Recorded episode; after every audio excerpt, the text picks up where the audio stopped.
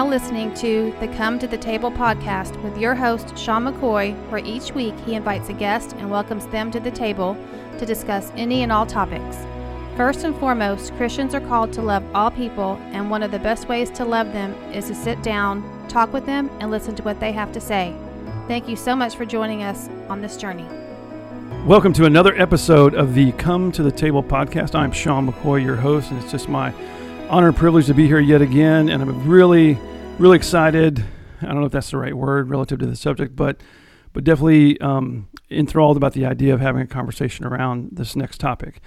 And so, as we look out today, one of the most prominent things in, on the news and in society and conversation, starting way back in one of the most significant events in human history, I should say, or at least in American history with, with 9 11, and the result of the last 16 years as a result of that, and the conflict we've, we've been involved in in Iraq and in Afghanistan, and, and how we have had soldiers and sailors for the last 16 years going over there and serving. And serving in areas and, and serving in real combat, not, not the training exercises, not the peacetime military like the one that I served in, but, but definite combat and the, and the struggle with that. And we've watched uh, the suffering that has continued to happen and has become very prominent within the society, how phrases like PTS and PTSD have become part of the lexicon and part of what we know about. And we hear about soldier suicide and we hear about things like the 22 push ups a day. And, and at the same time, just the overwhelming way that people have responded on a personal level to those that have served in the military and the out, uh, just the outstanding support that has been out there. It's been a very, as, as a vet myself, again, not a combat vet, uh, just to just to see it. And even this last weekend at my niece's graduation at Texas A&M, they even asked those of us that had served before to stand and be recognized. And that kind of stuff is, for veterans of any kind, is very humbling to, to see that. At the same time, though, that that I don't have the same suffering from my my service. Don't, I shouldn't say have any suffering. To be fair with you. Um, but those that have been through combat and what they go through, and we and we see that. And so the idea is, what do we do about it? And the concept that we're talking about today is to have a conversation with a gentleman that I met through a Facebook group. That's right, Facebook, social media can be a good thing. And it's all about how you use it and how it was a, a veteran, group called The Tribe. And um, we had a conversation around business originally. And uh, the conversation was around different skill sets we both had and ideas. And one of the things I really liked about Joey Martinez, who we're bringing on, is is one of the things that struck me from the very beginning of our conversation was just his willingness to want to continue to serve, uh, to almost to the point where he was wanting to start a nonprofit around his business. Was didn't wasn't interested in truly quote unquote being rich. That wasn't his objective. His objective was to continue to serve and to help people around that context. And so it becomes very easy when I hear words like that and phrases like that around people, and you know kind of where that heart's coming from. Uh, instantly resonated with him. He was in the Navy like I was he was in San Diego where I was stationed, and when we were just able to have another conversation outside of business and spent uh, quite a bit of time on the phone, and it and it just and in my heart because this is when the podcast was first starting to become an idea. I, it just there was something in my heart that said this is the kind of person you want to have on and let him talk about his experience because he was very open about what he had gone through and, and, and what he had been through during his time and, and, and more importantly after and how and how those struggles and what he had gone through just very open. And I, so I thought, this is what we need to talk about. How do we deal with suffering? Because it's one of the most divisive parts of our, our faith in general, just society, or just the everyday. Where is God in all of this? How can God allow this to happen? What there's no there's no joy in it, and then how do people react to that and things that they say and how they interact with people that are suffering? And you hear so many stories of well-intended people saying and doing things that don't come across that way. And so I thought, well, why not have somebody on? Let's have somebody on who can talk about it, who's very, very easy to talk to, very and has a just a humble nature about himself, and and just a, a grace and willing to share his struggles. And so and so with that, the idea behind the, the podcast today is to talk about suffering and talk about what it's like to be a combat vet, what it's like to deal with things like post traumatic stress, and, and, all of those things. And and in preparation for this, I'm going to put this in the show notes. I try to do a little bit of a background on it to try to see what does the Bible say about suffering. Where are some of these aspects? What what can we draw upon? And even whether you're a Christian or not, it might be worth your time to watch. I, I'm going to post a video in the notes. It's from a group called the Bible Project, and it's about the story of Job. And and it really does a great job, I think, of laying out not even a case. And here's the thing about it: I will say there's no definitive answer that suffering is because you deserve it, or there's oh, God only gives you what you can handle, or oh my God, there's there's going to be a, a, beauty in this. Uh, I think those are kind of those standard answers that people give. To be fair, um, because they don't know what to say. To be fair, I, I what do you say to somebody who is literally dying inside in front of you and who is who's under these these conditions and is, is suffering from something? And a lot of times it's for something that they didn't ask for or they didn't they didn't want or bring upon themselves and, and, and that kind of thing. And so, and, the, and then to be fair, they don't deserve it, right? They don't, who deserves to suffer to begin with? All very difficult questions, I think, and all questions that don't seem to have an answer. It's easy to blame God and all that kind of stuff. And if, and if you do, here's part of the idea behind joining the table and, and, and is the openness to do so. And let's have that conversation and allow for these things to be what they are. So with that, I'm going to go get Joey, get a, get a hold of him, bring him on we're gonna intro all that good stuff, and then we'll and we'll go from there. So hang on, I'll be right back. All right, so we have Joey Martinez on the line. Joey, how are you, my friend? Pretty well, pretty well. Just getting uh, getting rolling here in California. You know, we're a little bit earlier from you guys, but you know, get my bones rolling, get my body warmed up, and try to have a good Monday. Well, that's a that's a very good place to do it. That is for sure. I, I people used to ask me what my favorite port was, and I used, always used to tell them San Diego for sure it's a gorgeous place. I'm I'm I'm I'm not mad about being around here. Tell you that much. nice. So are you are you originally from uh, Southern California? Is that where you're from originally? Well, uh, the story gets pretty interesting really quick early on in life. Was actually born in Stockton, and then uh, parents moved to Manteca, bounced around. That's Northern California, in case you know listeners aren't not familiar. Um, closer to Sacramento and bounced around that area for a while. Uh, my folks split. My mom went down to San Diego. My dad stayed uh, Northern California, so we did that long haul every other weekend. It felt like, you know, how it goes. Wow. But it was really nice. You know, I got to kind of be a local in San Diego, and then kind of be a local in Lemoore, uh, where I ended up going to high school and graduating and enlisting from. Uh, right out of uh, Lemoore, California, where we got the really nice uh, F-18 Super Hornets, and you know, joined the military from there. So I say I'm from Lemoore and kind of San Diego at the same time. So you got a little NoCal and SoCal blood. Yeah. Exactly. Nice. Yeah. so, so, yeah. So I always like to give a shout out to my old Navy buddy. So Scott Sherman is a is a good is I was a best man in his wedding and and he's from Manteca actually. So I know that it means. Oh, for real? Yeah, he grew up in Manteca, and I know that it means. That is so awesome, yeah. dude. Yeah, yeah. So yeah, no, all my family's still there. Very cool. So uh, just a shot. Do you does that name ring a bell? The Shermans or Scott Sherman? I, Oh no, I, I, don't. I'm not really good with names, but faces, faces are my thing. Oh, he's a good-looking dude, so you'd, you'd, remember him if you saw him. So, so yeah, yeah. no, and always la- I always laughed about it because manteca is Spanish for lard, right? Exactly. Yeah, yeah it's just lard. What a great, what a great. Uh, you know, there's a little trivia for all you folks out there in case you now you know what. Uh, there's a town in Northern California called Lard. Exactly. Awesome. I think it's so awesome because you know what what's the best type of food group? Oh, oh you know, right. I mean, what, especially during the holiday seasons. Right. Fried everything. No, for sure. No, I, it, bring it back. Bring it back. If anything should come back, it should be lard. That's for sure. So, so hey, so so to help kind of get us started, there's a nice little segue, a little bit about Joey. But I, I have a favorite podcast. You, you may even be aware of it. Uh, it's the Team Never Quit podcast with Marcus Luttrell and David Rutherford who are Navy SEALs who use people's never quit experiences to motivate and inspire. And it's one of my favorites. And so I like to give them a plug out there. So if you're a podcast fan, if you're listening to this, I'd recommend that one as a chance. And so one of the things they do, my friend, to get things kind of going instead of just jumping in, is they do a, what they call a mad minute, which I'm uh, taking on and calling a deep dive, where we'll do. I got kind of some some questions for you that aren't in, right or wrong. We're just inquisitive questions that I'd like to ask you, and then we'll kind of get started. For sure. All right, buddy. So here's one for you. Do you eat food that's past its expiration date if it still smells good and tastes, or if it still smells good and looks fine? Would you still eat it? Absolutely. Yeah. What's the last? What's the last thing you ate? Like how far back?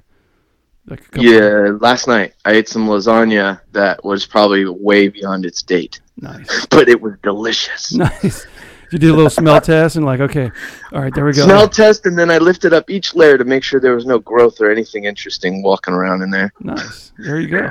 and I, I, I, put that out there. I, I kind of figured because, as you know, in the military, some of that stuff goes by the wayside, and you're just like, eh, whatever, you know. So it was a little bit of a loaded question, but yes, uh, awesome. I love it.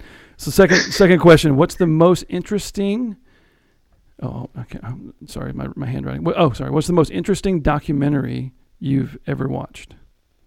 Most interesting documentary I've ever watched. Hmm.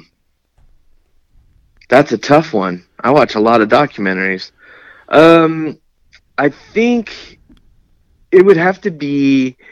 Man, that's this is really tough. Uh. Hmm. Huh. What kind of Man, you guys making it hard. Okay, so I'm gonna go with uh, the sake making factory thing, and I can't remember the name of it, but it's on Netflix, and it's a group of Japanese gentlemen. You know, they have a huge historical background in making uh, sake or sake or however you pronounce it, and the whole story behind it is just like really not gut wrenching, but just emotional about the passion of the art of making uh, sake and the history of it all and i just fell in love with it and then from there i fell in love with japanese carpentry and so yeah i would say that in the documentary and i don't know the name of it dude but it's it's about sake and it's on netflix Well, it might actually just be called sake it, it, it makes me want to go check it out because that's yeah. I mean, the Japanese have become very passionate about stuff that they do. So that, that would be definitely interesting. Oh, yeah. And the woodworking, like you said, and all those things. The Japanese, the joints, the wood joints that they do. Yeah the joinery i got like four books now that I, I'm, I'm actually trying to get into pretty well that uh, it, it just tr- it's just intriguing the history behind where the joinery comes from the tools how they were how they actually used to make them um, the type of uh, uh, planing methods and and it gets technical but i love it it's just really cool Awesome. No, that sounds. That sounds. You should make a podcast. Once Yeah, you, once you right? get going, man. Because you could. That sounds amazing. I think. I think it would be, and that kind of stuff is just intriguing. How they. Yeah. No. All right. Good stuff. All right. Next question. What bit of trivia do you know that is interesting, but more or less useless? more or less useless um, ryan gosling sits down to pee Oh, there you go. This is what. yeah this, folks, is why we do this. This is why we do this right there. That's that's uh, yeah, that's my favorite answer so far. Probably all these questions, right? Because that you you nailed it, my friend. You just knocked that one out of the park. That's so all you Ryan Gosling fans, you can either either as an you can pay tribute and do the same, exactly or, or just feel sorry and say, oh, that's you know. well it, makes a lot more sense you know to me Uh, do you, so do you, so family wise, you got daughters, and I know you're married. Kid, you Yeah, I got a, a wife, a, a great wife. She's also my home care provider, and um, my two sons, Adric and Axton. One's five and one's just turned three. The other one's about to turn six. So yeah, so five, uh, six. I should just say six and three. And the and to your point, it's easier. It's easier to say. I have girls, a lot of girls in my family. Um, Yeah. And so it just yeah, a lot of times I'm just like I'm not going to fight this because it's just that, you know, I'll never understand the whole lifting the lid thing. So what, you know, hey, when in Rome, or just you know pick your battles, all that good stuff that they tell you to do when you're married. Hmm I would be lying if I said I- that I don't do the same thing every once in a while. So there you have it. I'm with, I'm with you, Ryan. I'll, I'll I'll I'll take one for you with you with you, buddy. Awesome. Awesome. And so the okay, so next question. How would you describe your personal faith, spirituality, belief system?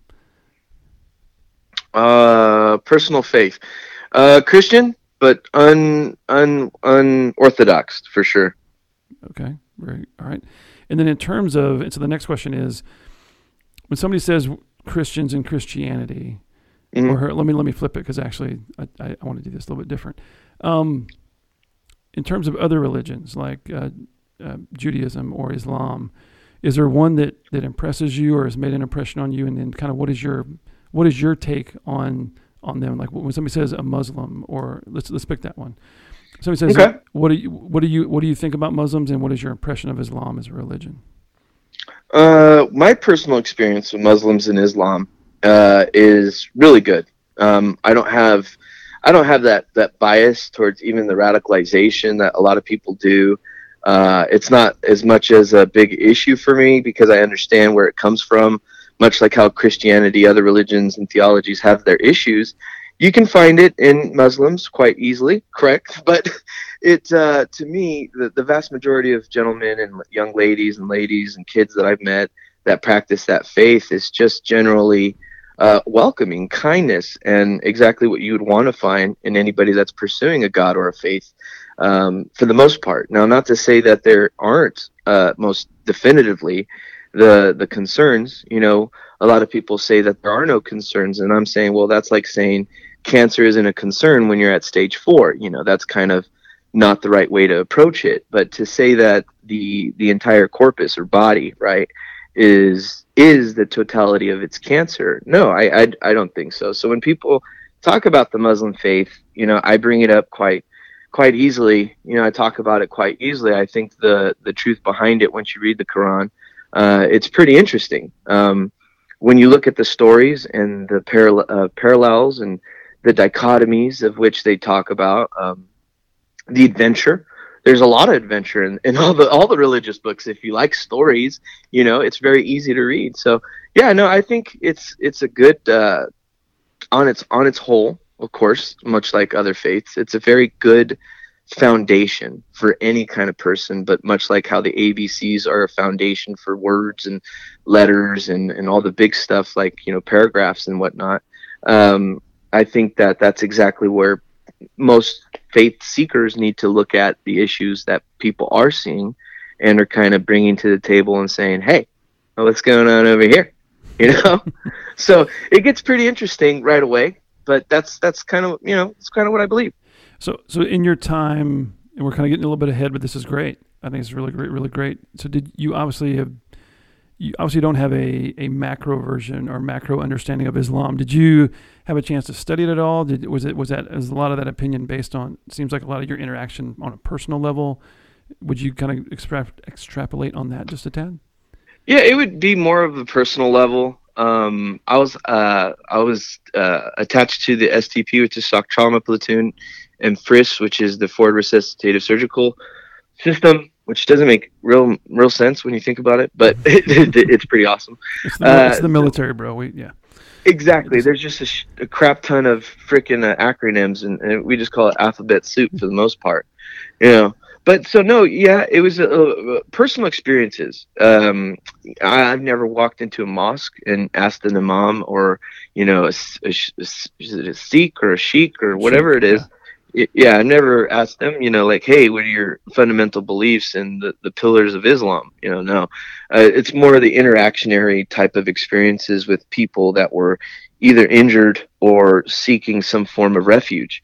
So it was it was very humbling in that aspect because people don't talk about the combination of religious beliefs that are in Iraq much, um, or the tribes and the sects and the way that it breaks up um, and, and, and it gets very diverse and very confusing immediately from one region to the next. Um, not necessarily in the in the set of like the generalities. Of course, it's all called Islam, but much like how we have in our Christian beliefs, you know, the we have Catholics, and if you tell a Catholic he's Christian, just watch out, okay? But it's really true. and then you have other paradoxes or other parallels, like Episcopalian, uh, uh, what uh, Lutheran, and all the other different types. would practice it differently. Uh, that's really what I've seen. Um, it wasn't a negative, like it's not like a negative connotating uh, type of thing to ask people about their beliefs either in, in, in Iraq, which was very intriguing. They're very open about it. I tell you that much. our interpreter actually, he was Shiite and his wife was Sunni, Hmm. So if you know the conflict, you know that that's primarily the group, right? Right. Um, interesting enough, they're married. They uh, go visit family, and they they love each other dearly. And you know, God bless. I hope they're still good. Uh, but this was back in 2006, so who knows? Um, the biggest part, though, was their love. They he didn't mind telling the story about how they met or how they found love. That their parents were, you know, really against it. And he also didn't mind telling me that it's it's very dangerous. Like if he gets caught and he has to show his papers or identification card, that he could be killed on the spot, and so could his wife, simply for being with him. And it, the vice versa. When he's in her region, it's the same. And I just was not not shocked because you know I was there for a few months and things kind of it just kind of reveal themselves, you know. And as the deployment went on, it was just more of a, a coincidence because he would talk about our gangs like we have in LA, you know, the Bloods and the Crips. Mm-hmm. And that's essentially the relationship. I mean, currently that's really going on. And, and, and, from my experience, that was the relationship. If you're in the wrong region and you're representing that wrong sect, you know, man, it, watch out. Right. it's not a good day. So, they So- must they must have really loved each other. What a, what a that's a beautiful story. Yeah. Yeah. Yeah, he was. I mean, he was a really great guy. And as far as you know, as far as I know, anybody that's worked with interpreters that are, are locals, uh, you you don't really hear much, uh, but but good things. You know what I mean? Well, that's awesome. So so let's so we can take a little couple steps back relative to that. All that experience was obviously based on on your your service in the military. So if you could kind of start from the beginning and set the table as to your you know what you did and all that other good stuff and and your sure. where you started out and all that and how that all led up to those those experiences.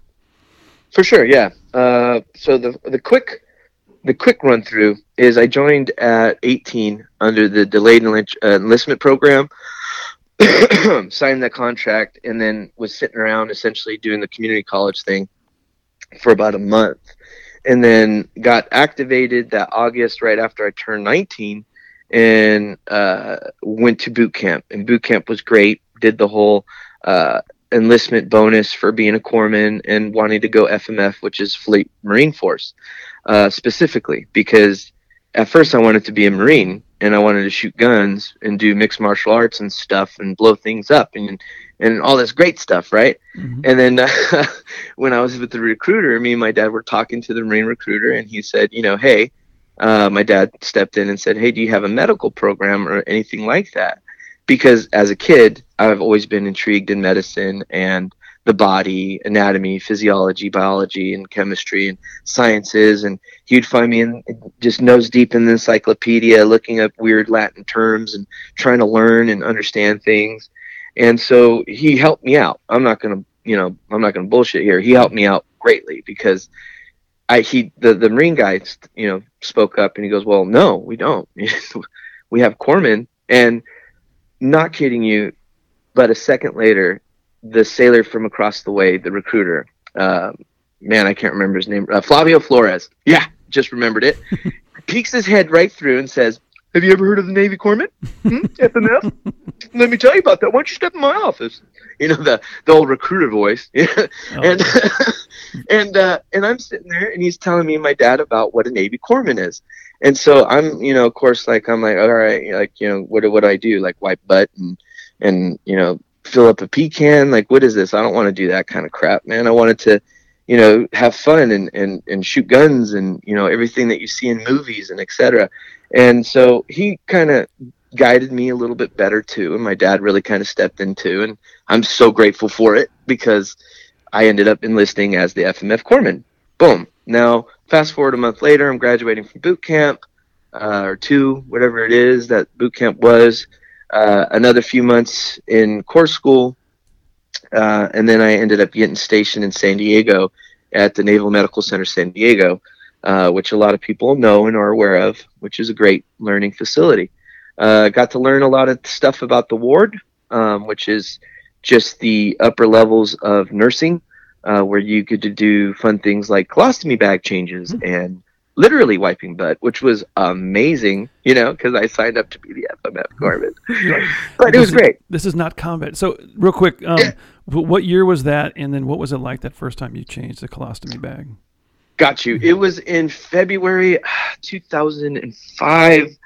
Uh, and then so that was North of okay. So then come forward to July 2005, and I got uh, I think the first colostomy bag change was a few weeks after that. So it must have been in August, October, whatever the month works out, right then and there. and then six months after I got stationed in San Diego, I got mepped out to Camp Pendleton.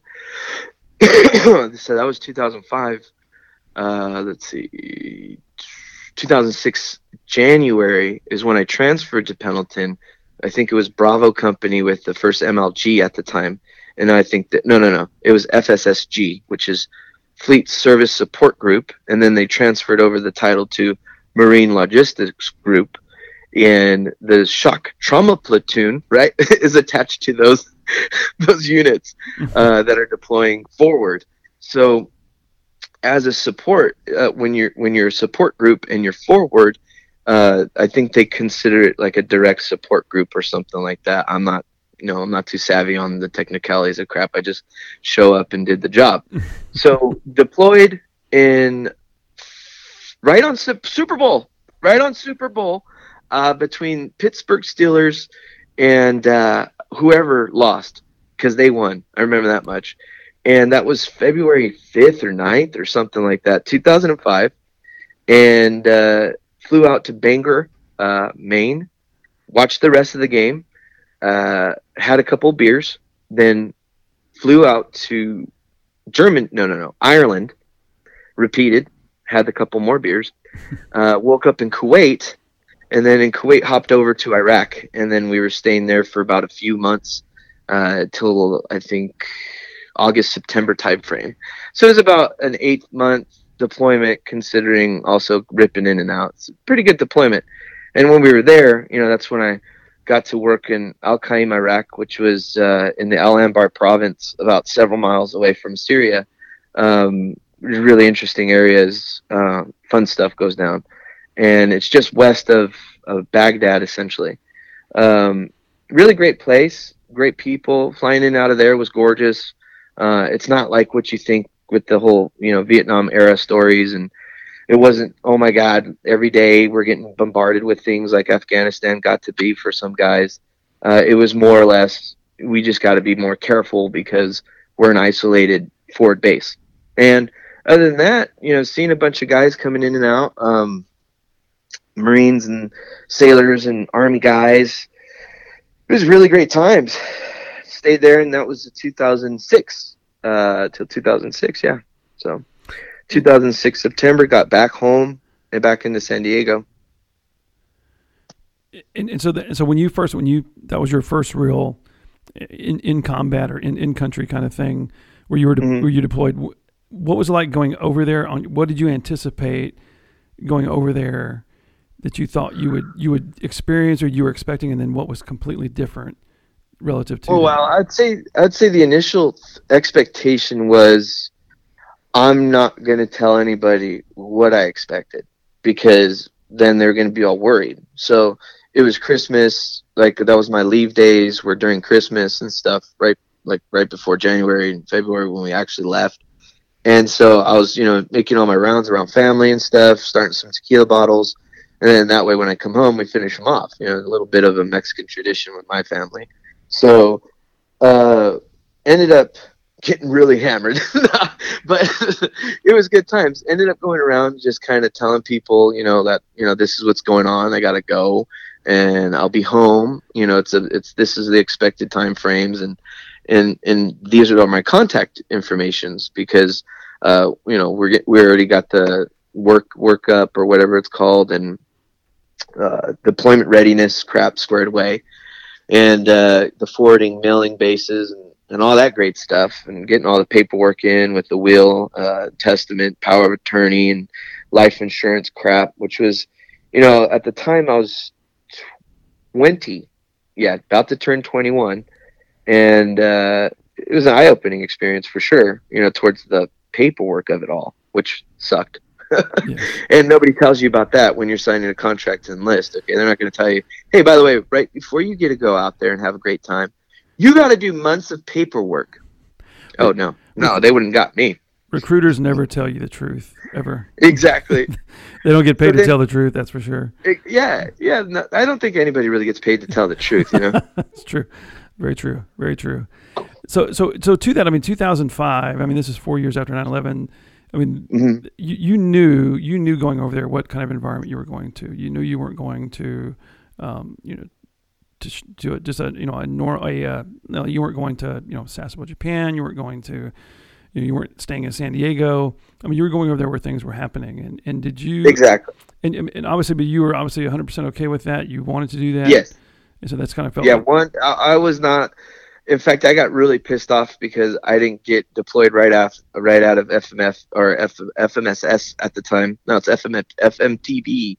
So it's like um, a handful of our guys got deployed right out of um, class, right out of class, and I had to wait six months. So that that was not like I mean, and during that wait period, I was I was wiping butt, changing colostomy bags. You know, right. so you go from FMSS school where you're learning the Marine side of it, um, how to support the Marines, and then you can move forward in a lot more um, specialized training and stuff even from there. But of course you have to try out and do the paperwork and i was just not I, I, just wanted to go and get out and just get out there and do the job. Like i was just super super about it. I was really motivated really wanted to go and, and, and see the world. Um, everything you're told in training is you're there to, to keep marines alive and i'm like cool let's go. You know like all right and then people were really like, all right, this kid's ready to go. So I was like, yeah.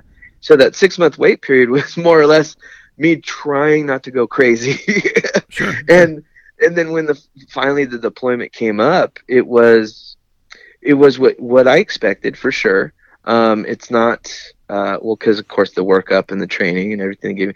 So a lot of the parents though they think it's trench warfare like World War II and it's not. It's nothing like that. It's it's more MOUT training or um, uh, urban, whatever you want to call it, and uh, it, it's different. But again, you know, the workups, the preparation, uh, the corpsmen talking to other corpsmen, and getting ready to you know, really just save lives because that's what the job is. It's not you know taking lives; it's saving lives. Like any corpsman will tell you, we don't really we're not in the business of hurting we're in the business of saving and helping which is great you know the business is really good during war. So yeah. there you go. Um, so we, when i when we first got out there though the expectations were were very much not uh, met. It, it, it's not this fast paced thing. It's not like mash but we do have our fun. You know it's it's reality man. You know it's days on end of just twiddling your thumbs and hoping nothing happens or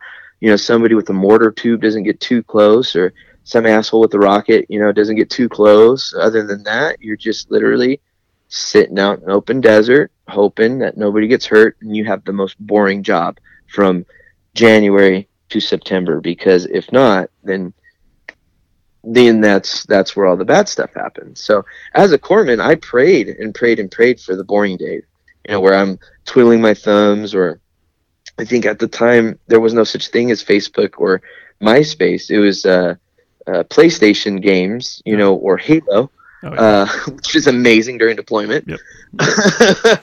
um, and just biding your time, going to the gym, uh, going to the galley. We had the galley. We were blessed. You know, we had a great galley.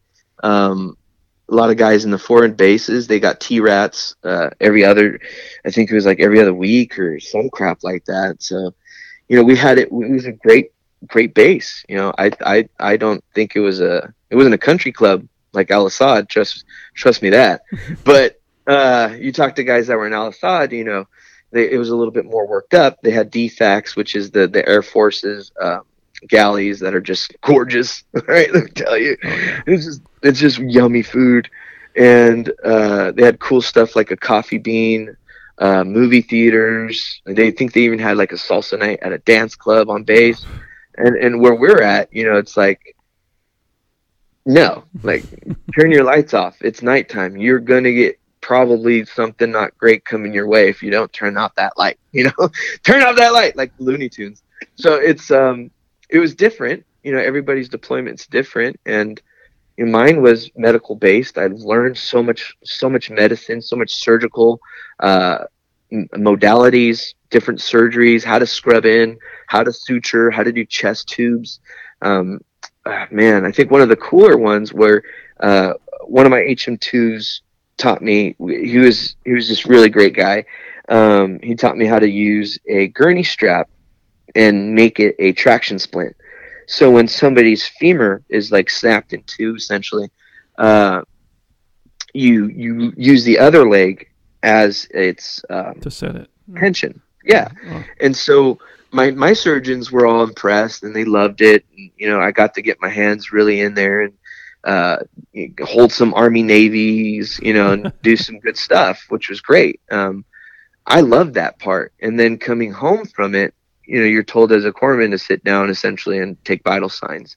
So that didn't really didn't really go too well. Sure. So then after the deployment, I ended up back on the ward, which was great. They wanted me to be an LPO Uh, I got my FMF pin and I picked up E4 during the deployment whilst doing all that other crap, which is great. You know, everybody tells me that, you know, at least you stayed motivated. I was like, oh, okay, no problem.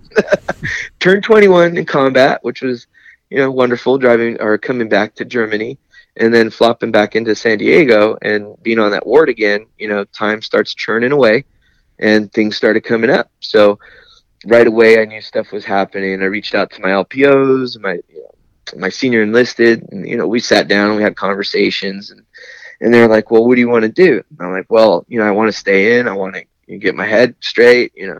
So they uh, let me go down to uh, uh, it's called Clinical Investigations Department, and it's a it's a part of the Staff Education and Training Department.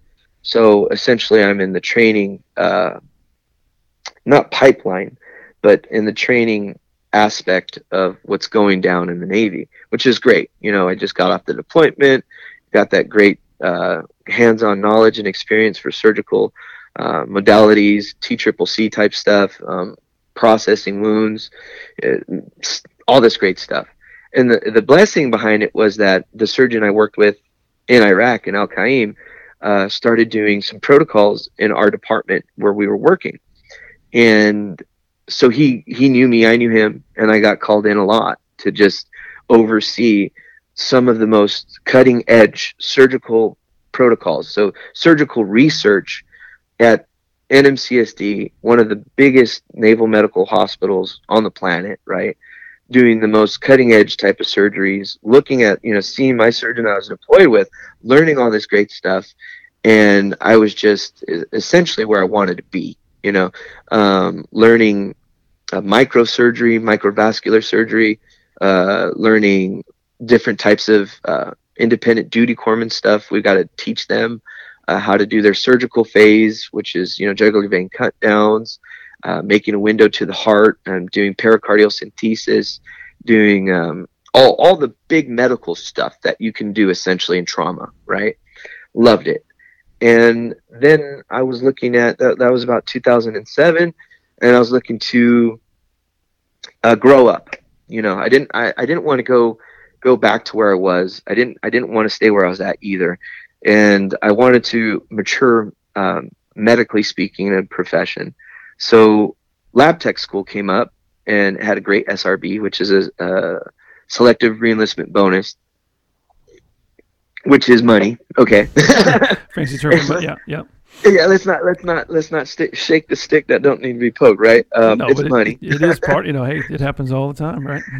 yeah, and uh, from there, went to lab tech school, uh, graduated, and it was a great program from George Washington University, uh, which is one of the most prestigious medical schools in, in the United States out there in DC. We did it in San Diego, but hey, I'm still alumnus. Love it. I love loved the program, Love loved the school, um, and then went out to El Centro, which was essentially Al Qaim, but on the United States. so it was, it was, it was, uh, you know, um, being back in the desert, uh, 124 degree weather, uh, isolated base. You know, if you've ever been in California and you've been out to an air show, uh, the Blue Angels train out there, so it was really cool. You know, it wasn't all the way bad but constant brownness, constant desert, constant isolation will make a mind float, you know. And so things started kind of, you know, going going south mentally speaking, health wise. And I turned to the sauce, you know. Everybody likes like booze, so uh, yeah, you know, things got a little bit more and more difficult. I didn't really get in trouble, you know. Was I was always been really responsible, and since I was the only lab tech out there, I created an entire medical laboratory facility uh, that got CAP certified, JCAHO certified, MedIG inspected, all those big acronyms that say this facility is on point, and uh, you know got married. Um, from from there on, my wife was very not about the drink, so I really had to get some help. I wasn't sleeping. Uh, this was 2010 now. Um, wasn't sleeping, wasn't really uh, being really uh, what's the word cohesive with my uh, unit. Uh, really, really, really isolated. Uh, you would find me in the gym just about every day, though. So I really really turned into a gym rat. I mean, I already was from Iraq and stuff, but more so in El Centro, and uh, just started. I would say being more so self-destructive mentally, uh, thinking you know I was the reason why all this stuff happened in the world, uh, why the negativity in the world's going on, uh, why my chain of command doesn't understand, you know, like all this stuff, and uh, the alcohol wasn't helping, you know, most definitely, which was something I didn't even look at, but my wife did, which was great because it ended up essentially saving my life. Because I guarantee you, if I was still drinking that same way, nah, man, that's not survivable. You know, I mean, I'm not a fool to the drink, but that is not good. sure. So in 2010, uh, right there in the clinic, talked to my doctor about uh, PTSD and uh, she, of course, being being the sweet sweetest lady you could ever meet, spent I think that first appointment was about three hours with me, and we were trying to get to the root of it. I've already had seen her a few times about insomnia. You know, I wasn't really open about the whole experience, war experience, or whatever you want to call that. Um, so it was difficult, right? And in the first appointments, she really, really got an understanding of what, what I was going through and why. So we really changed uh, what I was doing at the command. Um, I really throttled back on the whole responsibilities. Started going to therapy here in San Diego, which is a hundred and I think twenty miles away. Uh, you know, trying to make it work, and things were just not working out. And it's it like I, I at the time felt very personal about it. You know, like this is the world's greatest navy. This is the world's greatest medical system. Not only can I prove it, I literally was just working with it, you know, and nothing was working out the way it was supposed to. And the most smallest scale for like either appointment or psychiatrist or psychologist or even counseling. And my wife and I, you know, we sat down and go, I told her, I was like, dude, if I can't drink, this isn't going to work for me because I don't know what else to do. So then I ended up reaching out to Military One Source, and through Military One Source, I was able to get out to a, a therapist in El Centro, uh, Louis J. Nydorf, which is a great, great guy. Worked with civilian type of PTSD, uh, worked with uh, PTS or whatever you want to call it. Uh, more of the reintegration of trying to live with and cope with the diagnosis, not not cure it. And I think that was the most beneficial therapy that I've ever received since because ever since then it's just a nightmare of trying to get the right help at the right time from the right people. and even though I'm I'm I'm I'm open about it, I'm I'm cordial about it, I'm not angry about it anymore. But if people were to do the right thing at the right time in the right place, things would definitely not have shaked out the way that they did. So this was 2010. Come 2011 March, I had already tra- put in for uh, emergency medical transfer for hardship to NMCSD, which is you know a couple or like a hundred miles away from El Centro.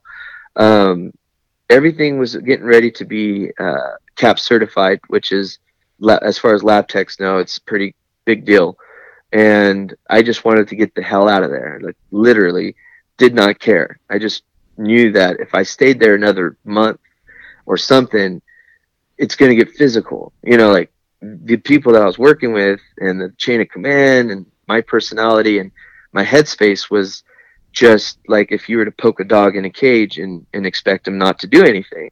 And looking back at it, you know, I am I, I'm very glad I didn't do anything physical or anything damaging to my uh, my career at that time for sure because it, it would not have been good.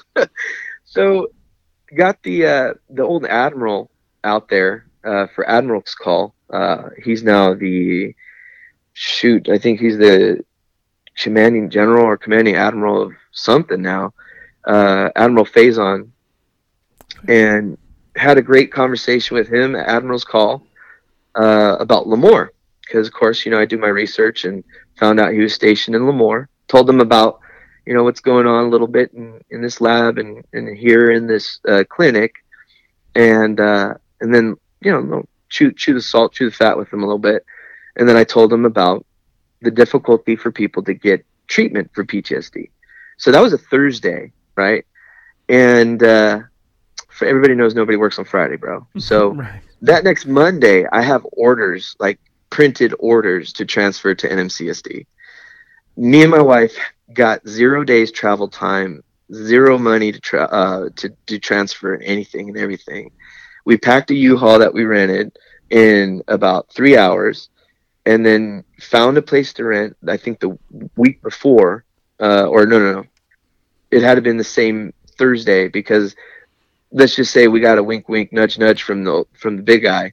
So uh, I looked for a place to live immediately, and uh, that that literally Thursday we moved just in one day uh, to start intensive medical treatment at NMCSD, and that was 2011 March 29th. That was the last day I worked, and that was the last day I was able to really serve at full capacity. Um, so that was March 2000, March 29, 2011.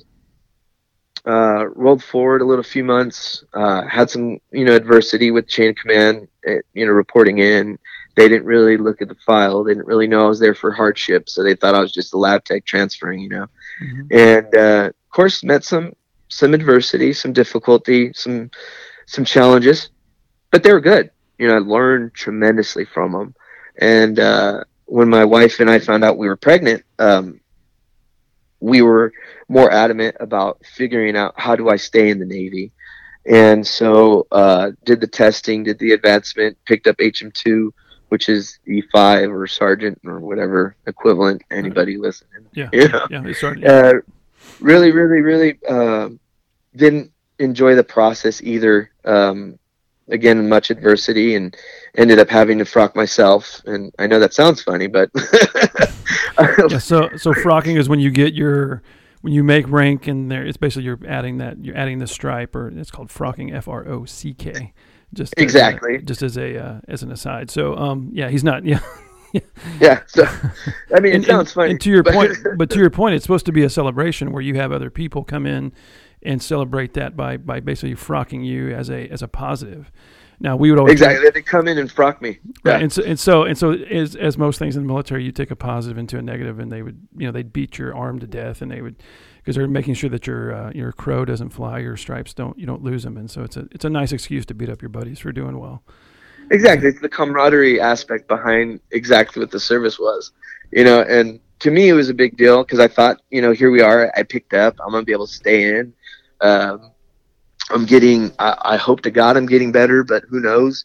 Uh, they started me on pills and uh, different. Uh, I don't know if they're not antipsychotics, but they're called psychotropics, where uh, they're serotonin selective reuptake inhibitors, and then some of them are a little bit more different than others, and some of them were antipsychotics that are off-label using for specific type of symptoms that people have within either TBI or PTSD because at the time there wasn't much research on either.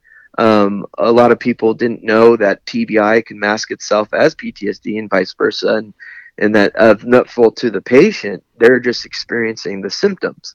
So it was a, a very big learning grade. And at the end of my enlistment, you know, my wife was pregnant seven months and you know we're told you know we're going to be able to keep the uh, uh, medical insurance for several you know for the birth and whatever and etc and once i got down in PSD to get my uh, DD 214 i sat down in front of the clerk. I'm wearing my chevrons right? My my my deuce. And uh, she's looking at me and she's looking at my file and going you know you're out of uniform. And i'm like what are you talking about she goes, "Well, I don't see any of this in my in my computer what you're wearing." And I go, "Well, why don't you tell me what you see?" And we'll go ahead and look through my records that I have, and we'll pull up my hard copy that you guys have in the back. And then so she really was very confrontational, and I'm sitting there going, "All right, like what's going down? You know, something something ain't sitting right." And then she starts asking me about my ribbons, and I go, "What about them? They're, you're looking at them, right?" She goes, "Well, it says here that all you have is your GWOT and your good conduct, and essentially like I just sat there in the Navy for seven years. And I was like, okay, so where's my Iraqi deployment? Where's my uh, e, uh, EGA attachment? Where's my star? You know, where, where's this stuff? She goes, well, I don't see it. So I don't know why you why you have that on. You know, we're gonna have to talk to my supervisor. And I go, yeah, please do, please do. So she brings her supervisor up, and then in the midst of that, right before he comes in, she goes, "It is. It says right here you never went to Iraq," and I was like, "Okay, yeah, that makes sense. It makes complete sense that I'm here for you know intensive treatment for PTSD from you know Iraq, but your computer says I didn't go to Iraq, huh, honey?" And so I started talking to her kind of like a kid. Uh, that's usually how you can tell when I'm getting pretty mad because I'm trying to remain calm and make a funny situation out of it. And uh, so her supervisor comes up, and we're having this long conversation about how I never went to Iraq and that the records are not there. So I'm looking at the electronic record. They're showing me the screen. I show them my hard copies, the signatures, the you know all the the things that go with all that stuff, and they're just like, okay, like, well, we can't put all this in right now. So instead of it now, it's not. Oh well, it's not there. It's a we don't have the time to put it all in. So you either get your DD 214 today or you come back in two weeks. And I'm like, uh, all right. So am I going to get medical insurance if I just, you just do whatever you need? Because my wife's pregnant. And he goes, yeah, like you should be able to get medical insurance for 90 days after your enlistment. I was like, cool. Because I don't give a fuck about your paperwork anymore, bro. So how about we just do this? I'll sign whatever it is you put in front of my face but you put that I deployed for sure. Okay. And he goes, yeah, no, no, no, that's our bad. And I go, good. Everything else, you just go ahead and whatever you do with that. I got to go make sure I get insurance for my wife that's pregnant. Okay. Cause in, in a, a month or two, there's going to be a baby that I'm responsible for. And he was like, no, you know, we get it. You know, this happens. The electronics records weren't printed or when they were, when they were uh, copied, some of them weren't copied front to back so a lot of the other pages are missing.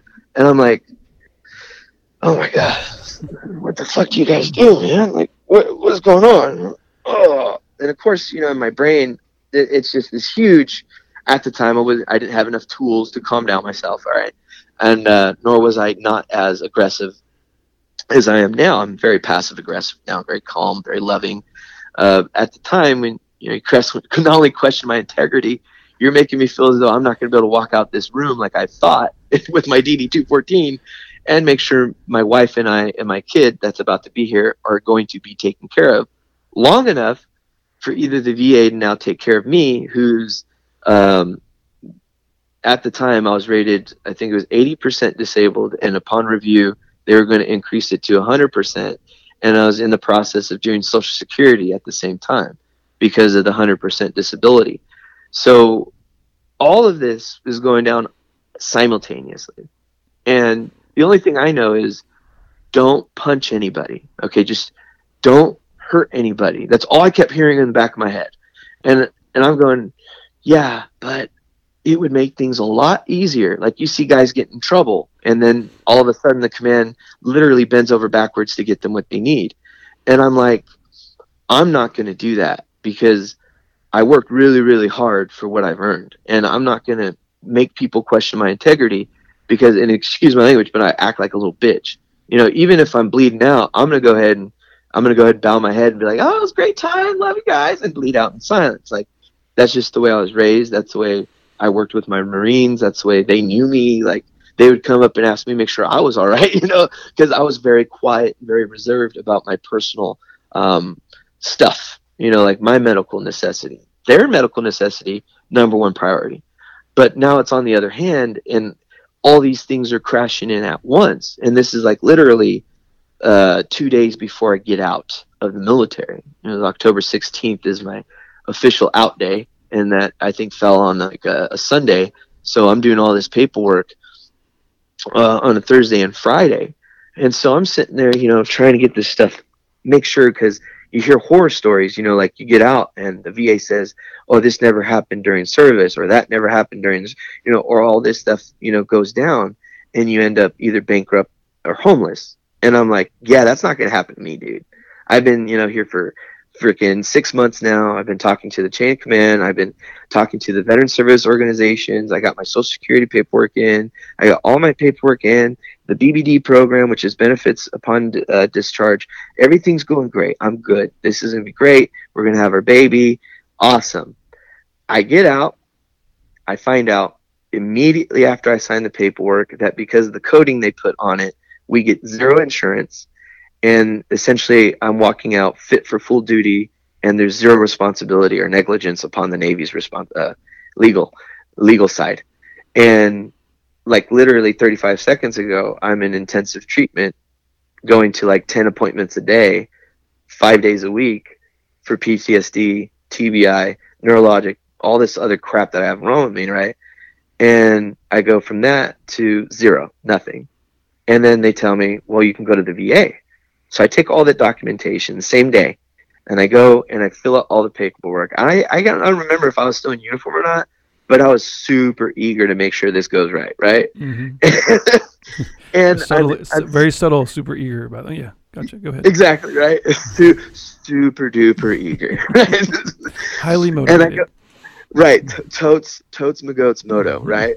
and I'm sitting there and I'm doing the paperwork, and the guy tells me, you know, here's your prescription for pain management that I can continue because I was on Vicodin at the time and Toradol injections in the Navy. Like I was getting Toradol injections like two grams every other week or something like that, just to be functionally moving.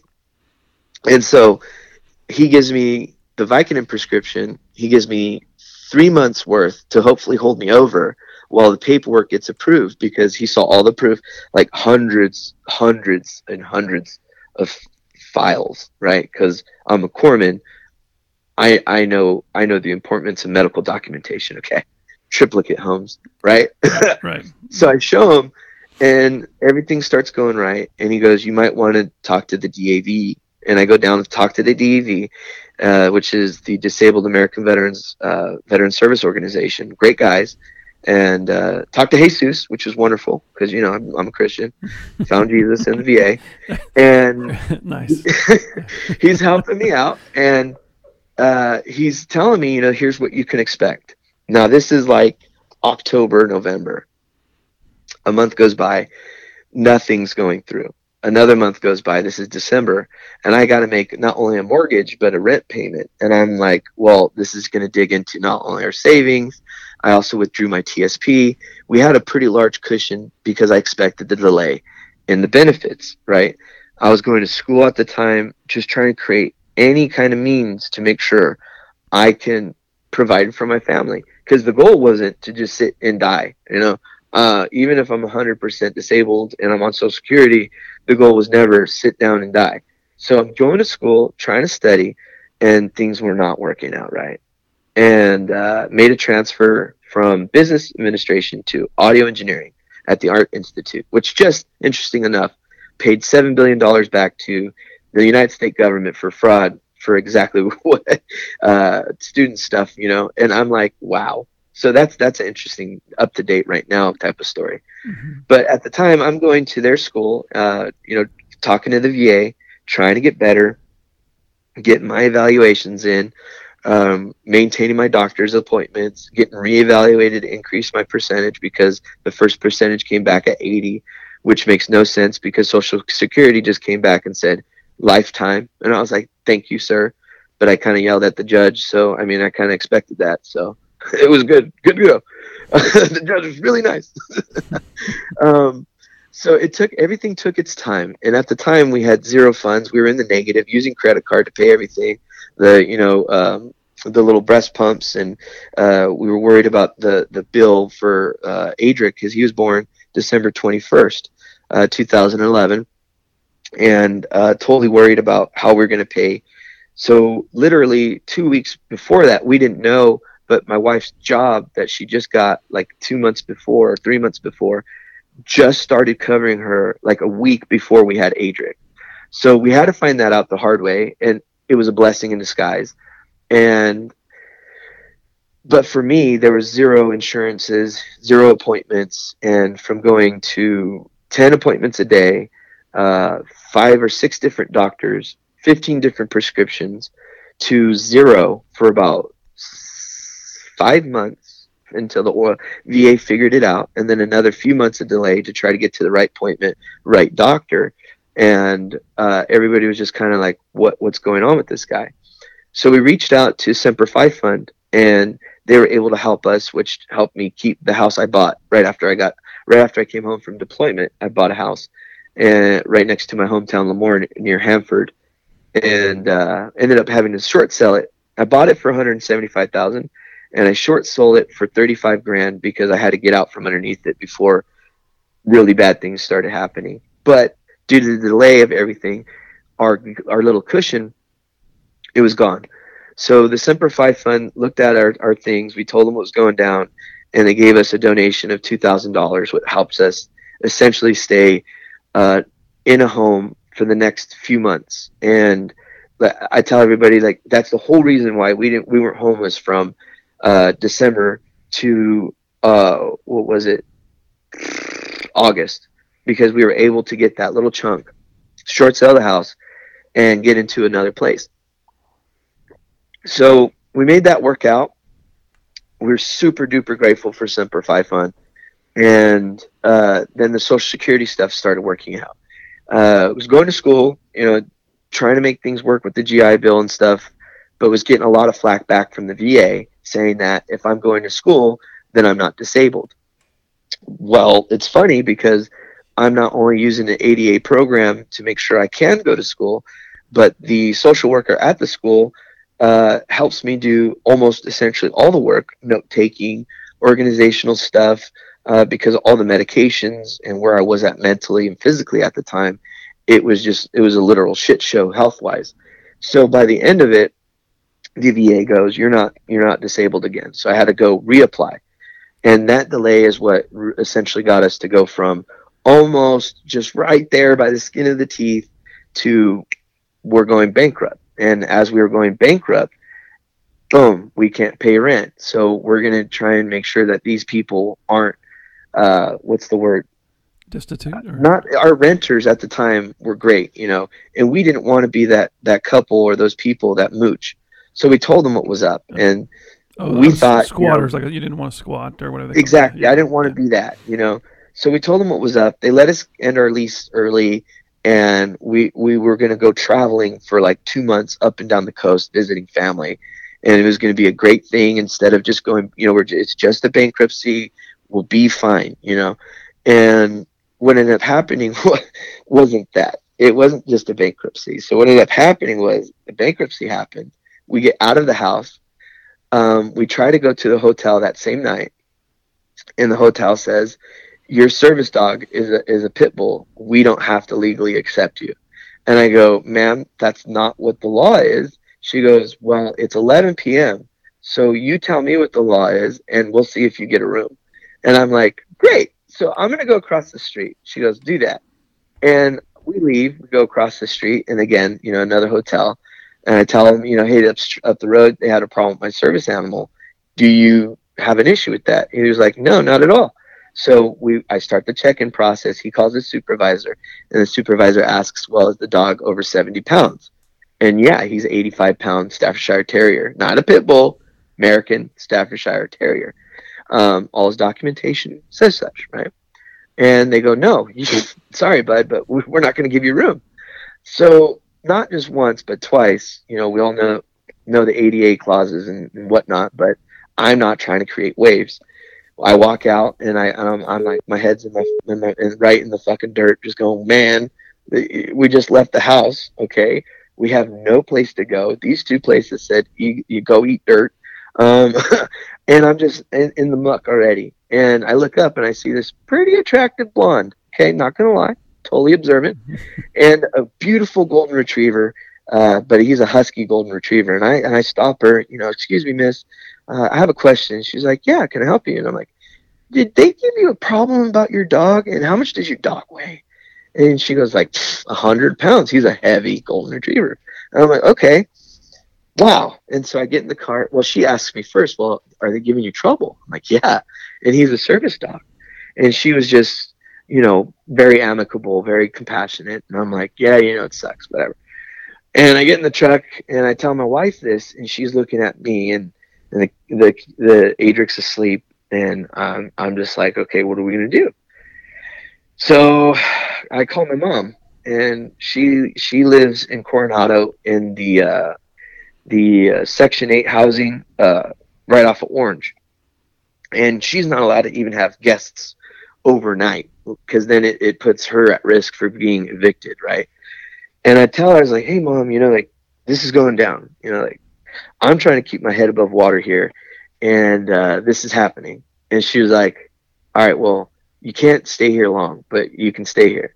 And I'm like, all right, yeah, no problem. So we, I'm floating on her couch and that turns into, uh, like a day to a month, you know, and between that, you know, me and my wife are trying to figure things out. You know, she's holding me responsible because, of course, I'm the man in the relationship. So I'm still trying to figure it out. Uh, still trying to figure out what the VA can do, what veteran service organizations could do, because at the time I was still doing the show. Um, the Devil Talk Show already started it, and we were recording out of uh, signature signature signature uh, signature signature records. There we go. Uh, out here in Clairemont and Clairemont Mesa, and it's a multi-million dollar recording studio. Uh, Avant, um, Blink 182, all these great guys have recorded there, and so you know I'm, I'm using this all this stuff that we're going through as fuel, you know, for the show and stuff. And uh, you know, my wife, she kind of wanted to go home for a little bit and work things out in her own way, and so we split for a couple weeks. And uh, at the same time, I'm I'm floating on my mom's couch. You know, I'm trying to trying to figure these things out, like what's what's happening. You know, like we're bankrupt, cool. We're homeless, great. Um, all these veteran service organizations tell us like, oh yeah, you know, if you would have told us a month before you went homeless, we would have been able to help you. And I'm like, well, it's kind of funny how you don't know you're going homeless before you do, you know? And so, you know, I'm trying to keep my sense of humor about it all. And uh, I'm taking walks out with my dog, my service dog in Coronado, and taking pictures and I just kind of have an epiphany. You know, it's either I'm going to make this happen or it's not gonna. So then I started making phone calls and phone call after phone call after phone call. I started telling my story, you know, online and on Facebook and a few of my friends started like a, a GoFundMe thing to help us get into a new place because with the bankruptcy, nobody's going to approve you for credit or anything or a house or rent or essentially nothing and in the same stroke, that's all we actually needed. So amazing, right? Um, in the time frame that that month went by, I, I had to talk to just about not only every service organization, but the director and the CEO and the person that started the organization. And to find out that they couldn't even do anything, I was really heartbroken and and uh, I wouldn't say distraught, but to the point where I'm I'm questioning things. You know, how is it that these organizations are making hundreds of millions of dollars? I know them. They're my friends on Facebook. I've interviewed them, and as this process is occurring, they can't do a thing. And I'm going, so imagine if I'm just Joe Schmuckatelli random. What's the likelihood of this fucking organization doing shit for me? More than more than likely, not a damn thing. So then, why are they making millions of dollars off of guys like me and and people like my wife that are 100% disabled. Uh, they're homeless. They're bankrupt. Uh, their wife's their home care provider. And oh, P.S. They just found out they're having another kid. So you go ahead and tell me what veteran service organization you donate to, and I'm going to say, well, where's the proof that it works? You know, to everybody. Like, there's nobody on that list that I didn't call. Um, trust me. so it was a very intriguing time frame between God, this is 2013 to 2014 uh, before we got into a stable house uh, out here in Escondido. And as the months go by, I'm sorry, as soon as we get into the house, we're paying, you know, cash. Like it's not, not necessarily, what's the word I want to say here? It's, it's, we're, we signed a document, but it's more like a promissory thing because it was a friend of a friend of a friend that had a house that they would at least let us pay cash to live in, right? But the first day we move in, we find out there's no air conditioning. And this is, God, I want to say 2014 now. And I know I get the dates and the years mixed, but I try my best. You know what I mean? Yep. So we're there, and my wife's pregnant again. You know, it's not her fault; it's my fault, of course. and um, she's taking her first shower, and then all of a sudden, the bath fills up with shit. Like, not a little bit, but a whole lot of it. And from the sewer up to where we live, it's nothing but backed up sewage. And we got into the biggest, what do they call it? Um, not civil case, but argument with our landlord at the time that she essentially called us freeloaders to my face and I had to walk out and go for a nice nice long walk because I just simply asked her to fix what's wrong. And and ethically you need to fix. Legally you have to fix but there's no wiggle room because veterans like me are nothing but freeloaders. So of course you know I did I took it on the chin. You know we lived there for about a year fixed our credit somehow and uh, ended up getting into a decent place, like a really, oh my God, decent place that really restored. At the time, I wasn't healthy, not at all. I started drinking again, not heavily, but you know enough, and uh, was not doing good. Uh, was doing the show. Um, started telling people about you know my experience and, and just being really rigid about it because, I mean, look at it. You know, I'm not I'm not going to step away and say, "Oh yeah, no, it's a stub toe." no, this is this is one of those where you look at it and you go, "Well, well, who are your real friends in life, right?" And I I did that while I was at the new house, and this is in 2015 now, and it started really doing some soul searching, like just real solid soul searching, not like thinking about it, not looking at the Bible, not questioning it, and going, "Oh, you know, I, I don't know about this this Moses guy. It doesn't sound real, you know." no, but really looking at it and going, "Yeah." to me, it just sounds like people were really hating on Moses, and for some reason, he had the the whole right idea the entire time, right? Mm-hmm. Um, so it really helped me stick to my guns. And I was looking, of course, scripture. I was talking to friends, you know, meditating, doing everything and anything you could look up online to try and help you know the psyche uh, state of well-being health etc which veteran service organizations are making what promises and how can i essentially debunk it and prove that they're lying and just taking money from folks that actually are compassionate and caring and uh, you know gotten a lot of uh, not not in trouble but i stirred a lot of shit in people and uh, essentially nobody wanted to be my friend. You know, I'm like, cool. Like, I don't need friends right now, bro. I, I need brothers and sisters to show up and see what I'm looking at, so we can start working on it, so other people don't fall in the same gap that I did. Because I almost plugged myself. I don't know how many times. I almost hung myself. I don't know how many times. If if you're asking me the type of pills and everything they were giving me, I don't see how I'm alive. You know, it's just really bad all around. And and when I talked to my wife about it, she was like, "Well, you know, you seem like you're mad," and I'm like, "I know I seem like I'm mad, but look at what happened." She goes, "But nobody's gonna listen to you if you're mad," and I go, "That's true. That that's a very good point. That's valid." so I started working on it. I started developing more the comedic approach and the sense of humor, and uh, doing more shows towards uh, looking at it in a positive light. And sure enough, my perspective started shifting. Like it was slow as hell, but it started shifting. And instead of just sitting there being a mopey mo person, I started getting my hopes back. You know, like even though this is who I am, branded may it be, it doesn't make the rest of my life until I choose that it does. And of course, you know, there's scripture, tons of stuff you can look at, whatever religion you're in, and that's really why I found where I found where I'm at, simply because I just gave it up to God and Jesus Christ and said, Hey, bro, hey, dad, what's up, man? Like, hey, your kid over here struggling, clearly, but P.S., I'm not going to give up. I don't know how to do that. I'm I'm I'm plumb retard towards that, and uh, if we can't figure that out now, at least I can say that I've accepted that in my life. Right? Um, I may not be on the right track, but uh, you know, good old dad, if you want to just smack me in the face or something, I'll listen.